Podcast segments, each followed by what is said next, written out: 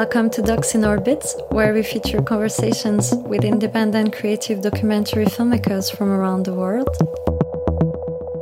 This is Aylin Gökmen from Switzerland, and I'm presenting you with the film Truth or Consequences.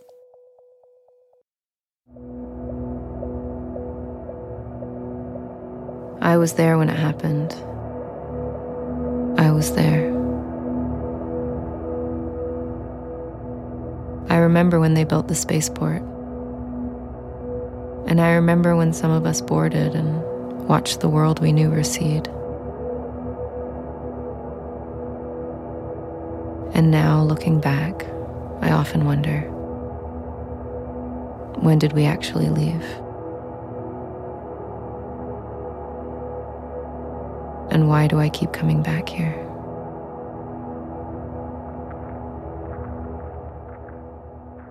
Truth or Consequences is a beautiful film, one of the most creative documentaries that I have watched lately.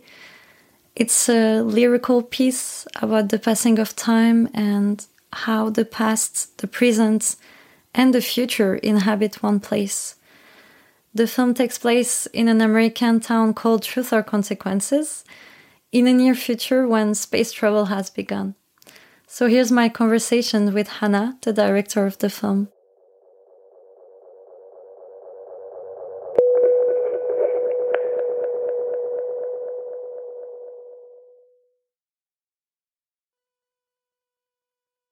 Hannah, I really loved your film. After watching it, um, I talked about it with the producer of this podcast, Christina, and realized that we loved it for very different reasons and that the film is open to different interpretations. And also that there are so many levels of meaning in it that the viewers can be drawn to different things according to their own interests. And that's why I wanted to have this conversation with you because it's interesting for us to get to know your perspective and intentions as the director. So I'd like to start by asking you a very general question. What are the main ideas and emotions you wanted the viewers to take away from your film? That's a wonderful question. Uh, uh, no one's ever started a conversation with me by asking about that. Oftentimes, questions will be around you know, how did you get to the town or how did you meet the people? And I think those are wonderful questions, but um, they're kind of outside the film versus your question, which is inside the film, which I really appreciate.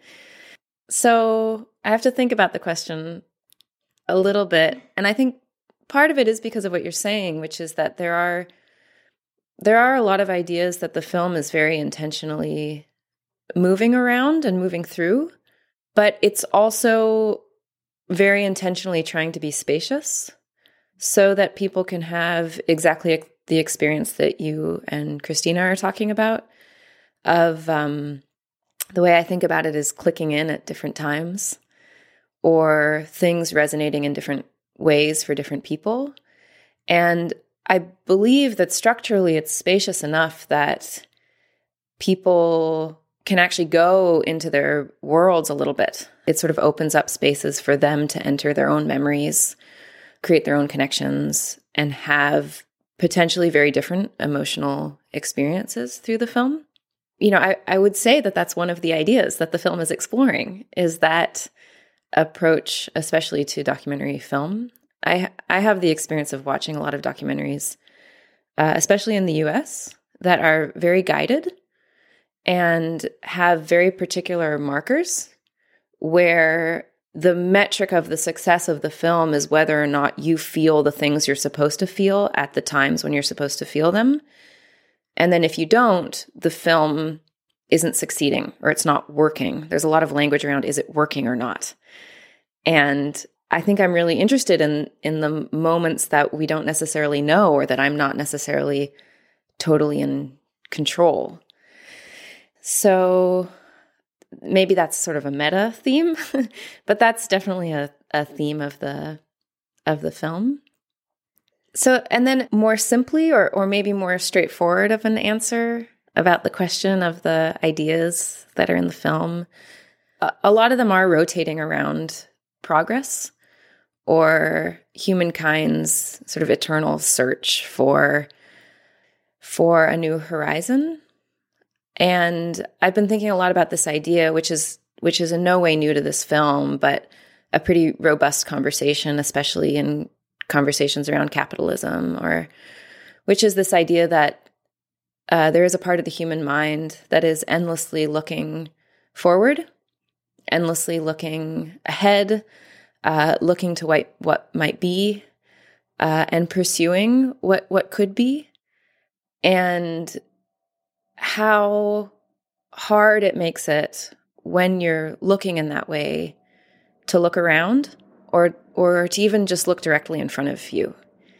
And for me, a lot of the people in the film are people who are rather masterful at looking in front of them.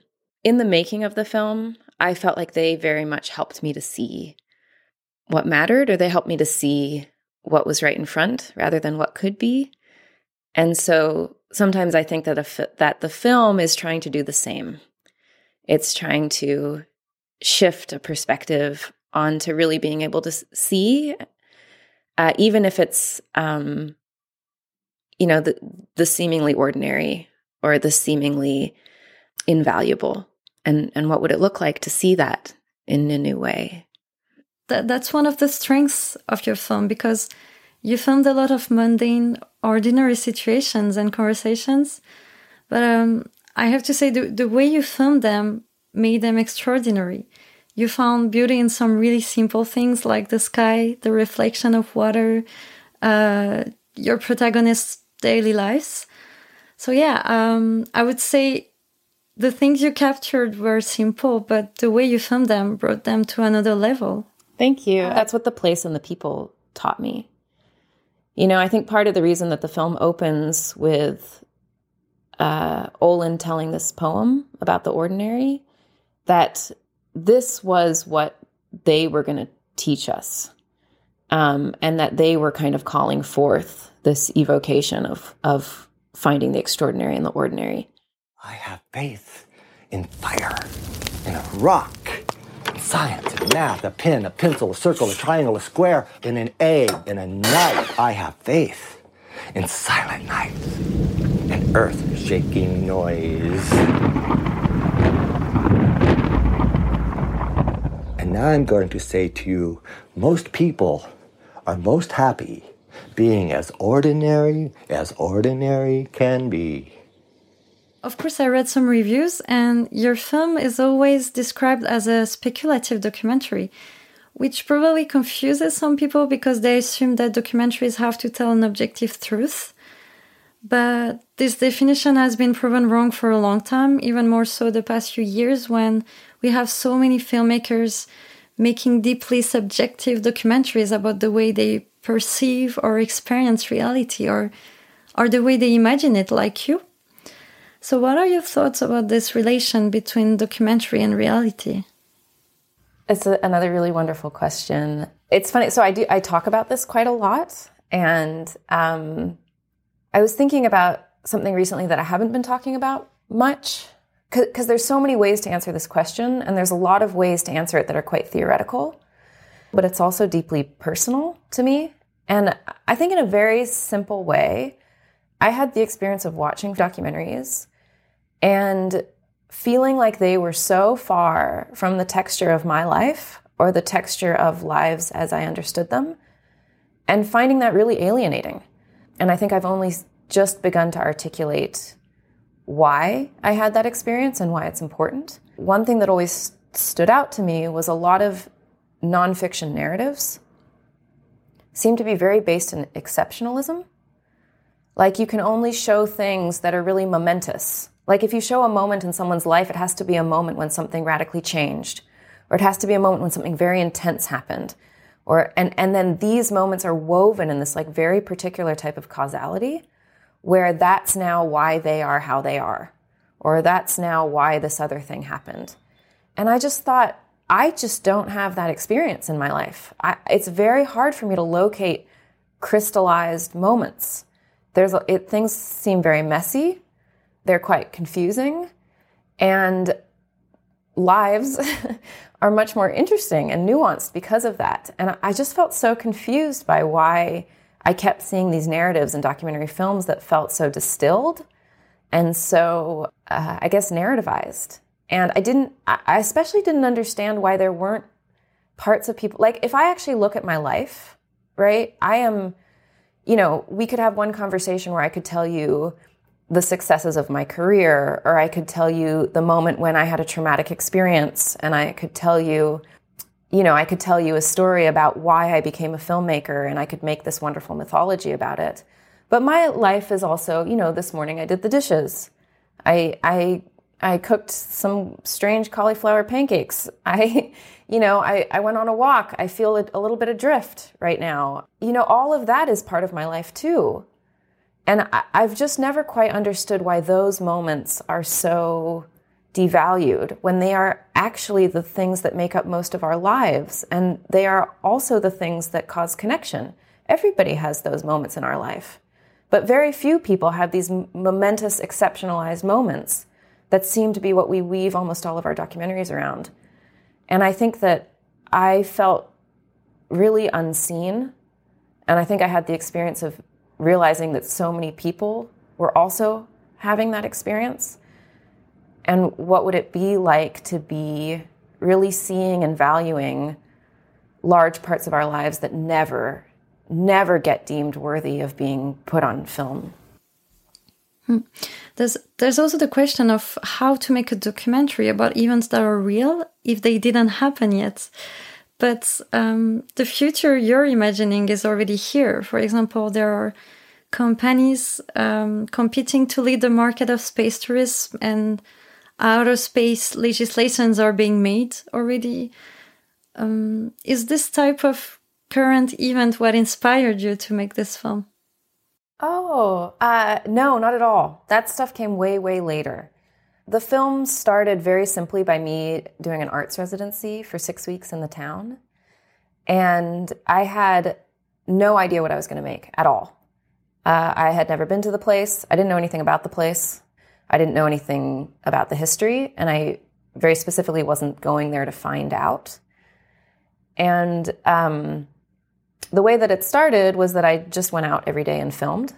And I had two intentions that I remember. Again, we always have to be careful about um, backwards stories because they always come across as, I think you can't help but mythologize. So the things I'm saying now sound might sound like I was so clear and intentional. And at the time I didn't know what I was doing exactly. I had intentions. One of them was to just spend time with people. And I was specifically interested in the, the way that we see something from the outside. So the way that we would see this town or the people from the outside versus what the texture of their lives were actually like. And so the very first idea was just to spend a day with somebody in the ta- one day with a different person in the town, whatever they were doing. But what that looked like in practice was just going out every day and just filming whatever happened to be happening you know, so I would walk around and I would meet people. And, uh, and when I wasn't doing that, I was calling people and I was just saying who, you know, what's happening. And they're like, oh, well, there's the fiddler's dance this weekend. Oh, well, there's a, there's a wonderful person running a coffee shop. You should talk to them. Oh, have you met Olin? He's a wonderful artist in town. And very intuitively following that. And so the people in the film are all people who, uh, I met in one way or another in a very intuitive, exploratory way, and were people who were as excited to spend time with me as I was with them. And people who I just felt like I kept learning from. And I tried to keep my love of them and what I was learning from them front and center rather than ever thinking about them as characters. i I've, I have a really strong uh, distaste for this term character because um, I think it de- I think it's quite dehumanizing. Actually, I think it treats people like you're supposed to kind of excavate their arc. Very often, when we're making documentary films, we're judging people based on story, and we're saying we're again we're we're deeming people worthy or not based on a certain set of criteria that we have decided is what makes a good documentary. And very often that's based around story do these people have interesting stories? Or are they exemplary of the story that I want to tell? And I was really, really trying to put myself in a different space than that. and do this more kind of emergent approach. You know, I mean, for example, this could be a whole nother film where I interview them specifically around the spaceport and I ask them continual questions about the spaceport and how the spaceport would affect them. Or this could be another film where I do a bunch of research around the spaceport and then understand that, uh, you know, there are some people that are going to be negatively affected and some people that are going to be positively affected. Then I go find people who match that criteria. This is a very common approach in documentaries, right? So I need to find somebody who is going to be negatively affected. I need to find somebody who is going to uh, benefit. And then I go out and find those people. And I just personally have found that working in that way means that I am um, mapping an idea that I have onto the world. And it often radically interferes for me with listening and with actually being present to what people are telling me and actually being present to really, really discovering what the conversation is in the, in the place and in the people. I fear that too often we make we make documentaries that are based in the conversation that we as outsiders or we as whatever think is important without really listening to what the people in the in the place or what the people who are actually experiencing it um, are thinking about. Yeah, I, I, think that's a great lesson for us. Um, it actually goes against what some film teachers teach their students, uh, but I, I, totally agree with you. Um, I think that you found the right balance still between keeping your own vision and what you wanted to express about this place and also giving space to reality and to your protagonists and let them be themselves. Another thing I found very interesting and that connects these people is that they all have collections of things like objects, rocks, um, even animals are rubbish. So, is this a way to show that they are very attached to the past and to earthly things? And that's the reason why they can't project themselves in space or in the future. I love that interpretation. I think that that's what it ended up being in the film. In its simple, again, in its simplest form, this is just what they were doing. George is going into the dump to look for for discarded artifacts very often. Uh, Yvonne is surrounded by animals. Katie uh, loves her crystals. you know, uh, Olin is working in the garden like that. And those, be- I think, one of the things that I'm proud of in the film is that I feel like they become metaphors. And I think, you know, the, the crystals is extracted from the film. The crystals is such a, a clear example of this, right? Somebody who's literally going into a mine, a mine that is a capitalist ruin, a place where radical extractive action has happened, both in terms of the earth and in terms of human labor and is finding these incredible creations of the earth, you know, and they look, you know, on the outside, they look so mundane. And then you find these glittering things inside. Again, that little, the, the parable of, of Katie finding crystals feels like a little parable for the film, you know, which is that what kind of meaning, what kind of beauty are we not seeing within these capitalist ruins? Um, and why are we always having the conversation based in progress? Why is the conversation always about the spaceport? Why is the conversation always around Elon Musk? Why is the conversation always around these things and not around the people who are actually building lives?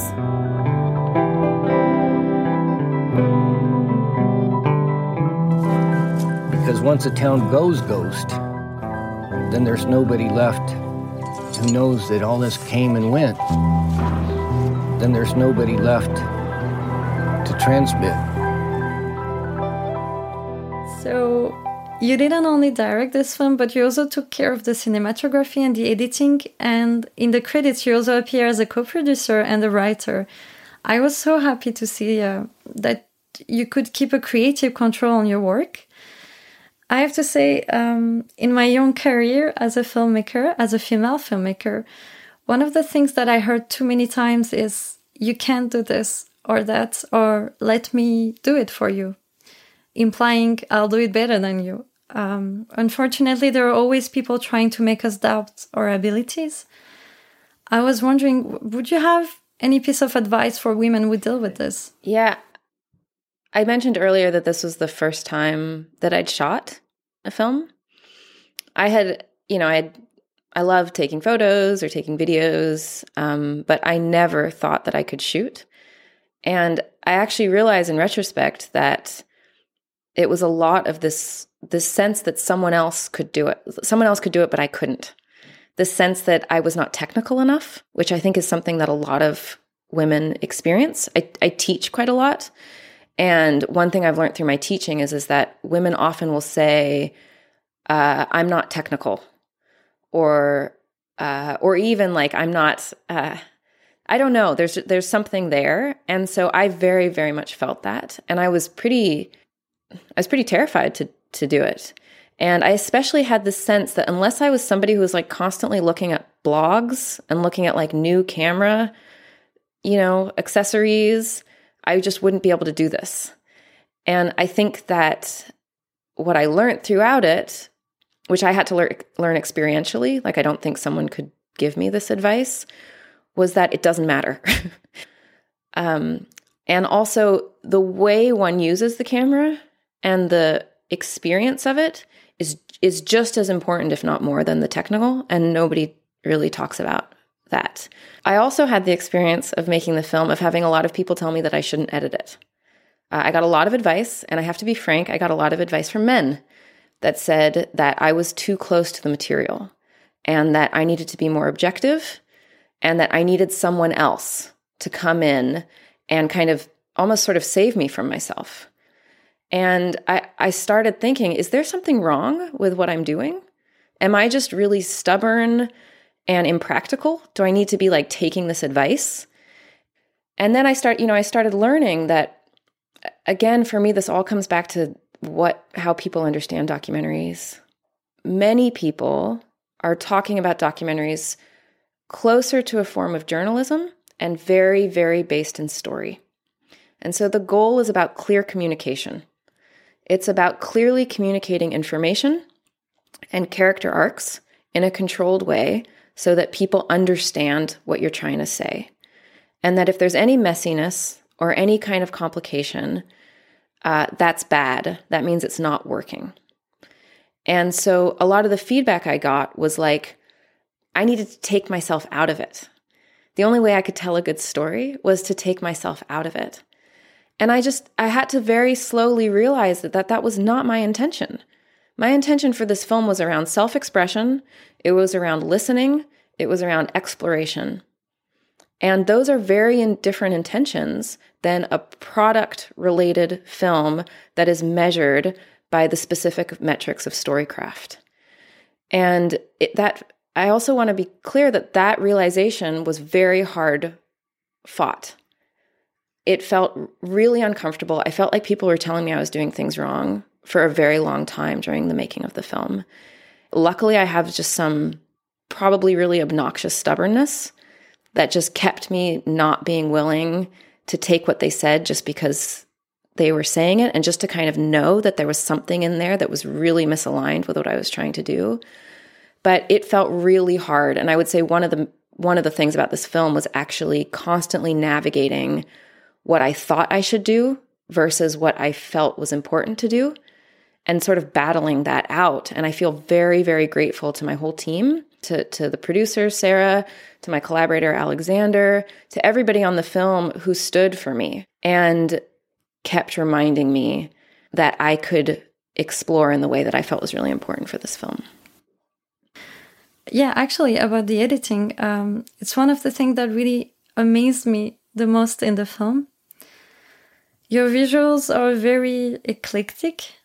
You have scenes that are like traditional documentary, but then you blend them with some impressionistic visuals and you you even use virtual reality animation. But in the end you did a great job harmonizing everything through the edit. There's this scene with uh, one of your protagonists where he gives a monologue about the passing of time. And you used a very poetic um, associative editing style which really helps to connect different footage of different places and times. And in less than three minutes, you tell us about the history of humanity on Earth, about progress, science, and about how we got here, basically. So, on a personal note, this is the moment of the film where I first got struck by your talents. And I was just wondering because you say it's your first feature film. So, how was the editing process? And is this style of intuitive editing something that you explored in your short films before? So, the way I think about Truth or Consequences is that it was the first film that I ever risked discovering what I make. And it was the first time that I ever risked trusting my intuition, eh, both in the shooting and in the editing. And I never used to edit this way. I, I, I find I found editing this way so complicated. Moving into a space where the analytical or judgmental part of your brain is quiet and where you actually can just be in a relationship with the footage and in a relationship with discovering right? Because when you edit in this way, you don't know what you're doing. That's my experience. I don't know what I'm doing. I I have a feeling, um, and I'm. Uh, I, I don't know. I go to a space that I don't totally understand, um, and I have to credit quite a few people. I I worked with um, Mary Lampson, who is a consulting editor, and I remember I, I would I went to her house twice during the making of the film, and she she wasn't editing with me, but we would be talking about things and looking at the edit, and then I would go and edit. And I would get really overwhelmed and stuck, and I would come down and I'd say, Mary, I don't know what I'm doing. I don't know what to do next. And she would go, That is great. and I remember being like, No, that's the worst. It's the scariest, worst feeling. And she just celebrated it, you know? And I also had this experience of working with the musician Bill Frisell on the film, who is an improviser. And so I was around somebody who is deeply trained in their craft so that they can just totally wild out. And I was so inspired by watching him work, watching him, you know, we, the way we did the sound, the way we did the score was that we projected very loose assemblages of from the footage like I don't know, like all the shots of wind or all the shots of heat or all the shots of archival rocketry. And then he would just play. And I just thought, what would it be like to make films like that, where you're so rooted in the footage and you're so rooted in the craft that you then can play in a way that you don't understand? The process of this film was about committing to that, that whatever that was actually matters and is a way of working that's really worth following. And it might fail, it might um, be uncomfortable, uh, I might not always be able to rationally justify it, uh, but it's it's worth it. Um, I I I wasn't expecting this type of um, answer. Uh, I think it's because I loved your film so much, and for me, everything works so perfectly in it that I even imagined at some point um, I, I was going to ask you if you storyboarded everything, or if it helped you to be the cinematographer and the editor, for example, because I even wondered if you mentally edited your images together before going to shoot them. So yeah, what what you say what was very surprising to me. I mean, I've become very passionate about this kind of filmmaking. And I don't want to say that it is better or that it matters more the way that I actually think about it is um, I think about it in terms of power and where the power lies. And there's something about being so prepared or having an idea in my mind or working in this very story driven way or going out into the world to find the thing that I want to tell that to me and uh, this is not a blanket statement but but or this is a blanket statement, which means that it's only partially true, makes the power lie with me. And similarly, the the this so much feedback that you get during the making of a film about if it's working or not, if it like that strikes me that a lot of the power lies with the audience or the perceived audience.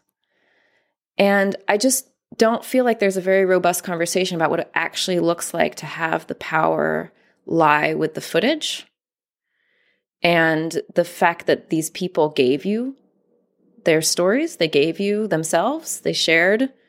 Um, and I'm not I'm not trying to say like I also had a art you know I have a very particular artistic thing I wanted to explore, so I'm not trying to say that I didn't do that. Um, but I just there's something for me about the conventional ways that we talk about documentary that feels feels comfortable about talking about the power as though it lies with the filmmaker and the audience much more than with the with the footage or the place.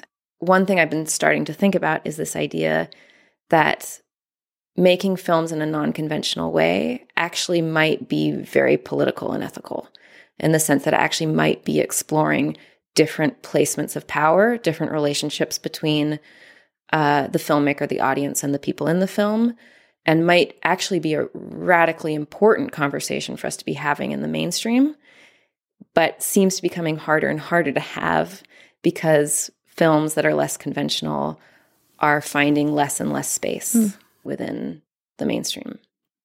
This um, it actually makes me wonder about the funding process because, like you say, it's an unconventional way to make films. So I was wondering, was it very difficult to get funding institutions on board? you probably know this, but the US has way less um, funding for arts. It has we we rely much more on an equity model and a private investment model or a commission model. So we we rely much more on models that are product based and that the metric of success is how much does it get shown, how much money does it make, these kinds of things. And we have some really wonderful organizations that are artist based. The, the funding, I mean, I feel incredibly grateful for the funding that we got. And I think that I, I've had some people tell me that it's quite surprising some of the funding we got given the exploratory nature of the film. But I think we had people who were really appreciative of the process and we're willing to kind of take the risks. You know, we have this extraordinary executive producer, uh, who is just deeply supportive of this kind of film and particularly appreciates films that um, are not fully in the known. Uh, so we're very lucky to be working with her. And then we had funding uh, mostly from arts places. So, you know, New York Council for the Arts, Jerome Foundation, uh, Sundance Institute, these kinds of places that made a very clear choice to support something that was more experimental. And I hate that term, but that's the term that I would use. I'm really happy that it worked out. That would have been a huge loss for us otherwise, not to be able to watch this film. I have one last question. You say that you teach filmmaking, and I was wondering where. I teach mainly at community media centers and public access stations. So I teach mainly for people who I teach a lot around people who don't traditionally have access to filmmaking. Um, and also a lot of classes that are free or very, very low cost. And part of that is uh, our real commitment to truth or consequences for me was this totally life changing, profound experience that I had of being able to discover what I make. And I, I, think that there's so much that gets in the way of people expressing themselves. And there's so much that gets in the way of people people being able to be in charge of telling the stories that matter to them or that matter to their communities, whether that is like systemic. You know, I mean, there's huge amounts of systemic racism in the way that media gets created and disseminated in the US. Um, and then there's also a lot that's personal. With, you know, for example, what we were talking about with women thinking they're less technical. So there's just so many things that get in the way from the kind of diversity of storytelling, both in terms of content and form, that is what I understand the reason for documentary filmmaking to be a diversity of perspectives told in very surprising ways.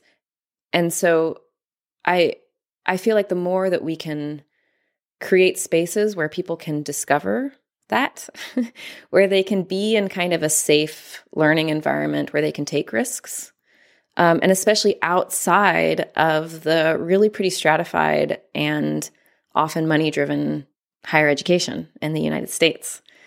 So that's a lot of the work that I do. Uh, yeah, it's um, it's not only in the US. Uh, we have the same issue here. Thank you so much for this conversation. I I didn't see the time passing. It was so interesting. That's very kind of you. Thank you. Can I also can I add one quick thing, which is that um, it's a pretty weird time to bring out a film right now, and I think that one of the things that I've understood from talking to independent filmmakers right now that's really missing is these kinds of conversations. Um, and I, it it has been quite, uh, uh, I would say, especially for a film like Truth or Consequences, that is so much around the kind of individual experiences that people have. It's been hard not to be able to be with audiences or to be able to understand the way that it's living in different ways. So I want to say that I'm really grateful to you all for inviting me to this conversation and also for the willingness to step into the film and have your own experiences in it. Um, and yeah, I would just, that's a, that kind of conversation, especially around works like this, um, I feel like is really important right now. And I feel grateful to you all for, for making that happen. We are grateful to you for making this film. Thank you. Thanks for listening, and tune in to our next episode where we discuss Viktor Kossakovsky's latest work, Gunda.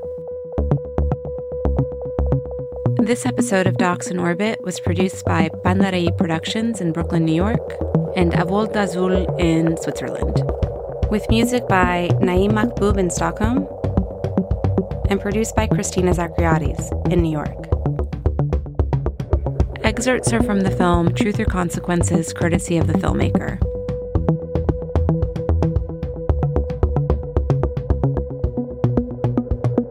For more goodies, visit us online at docsinOrbit.com and follow us on Twitter, Instagram, and Facebook for all the updates.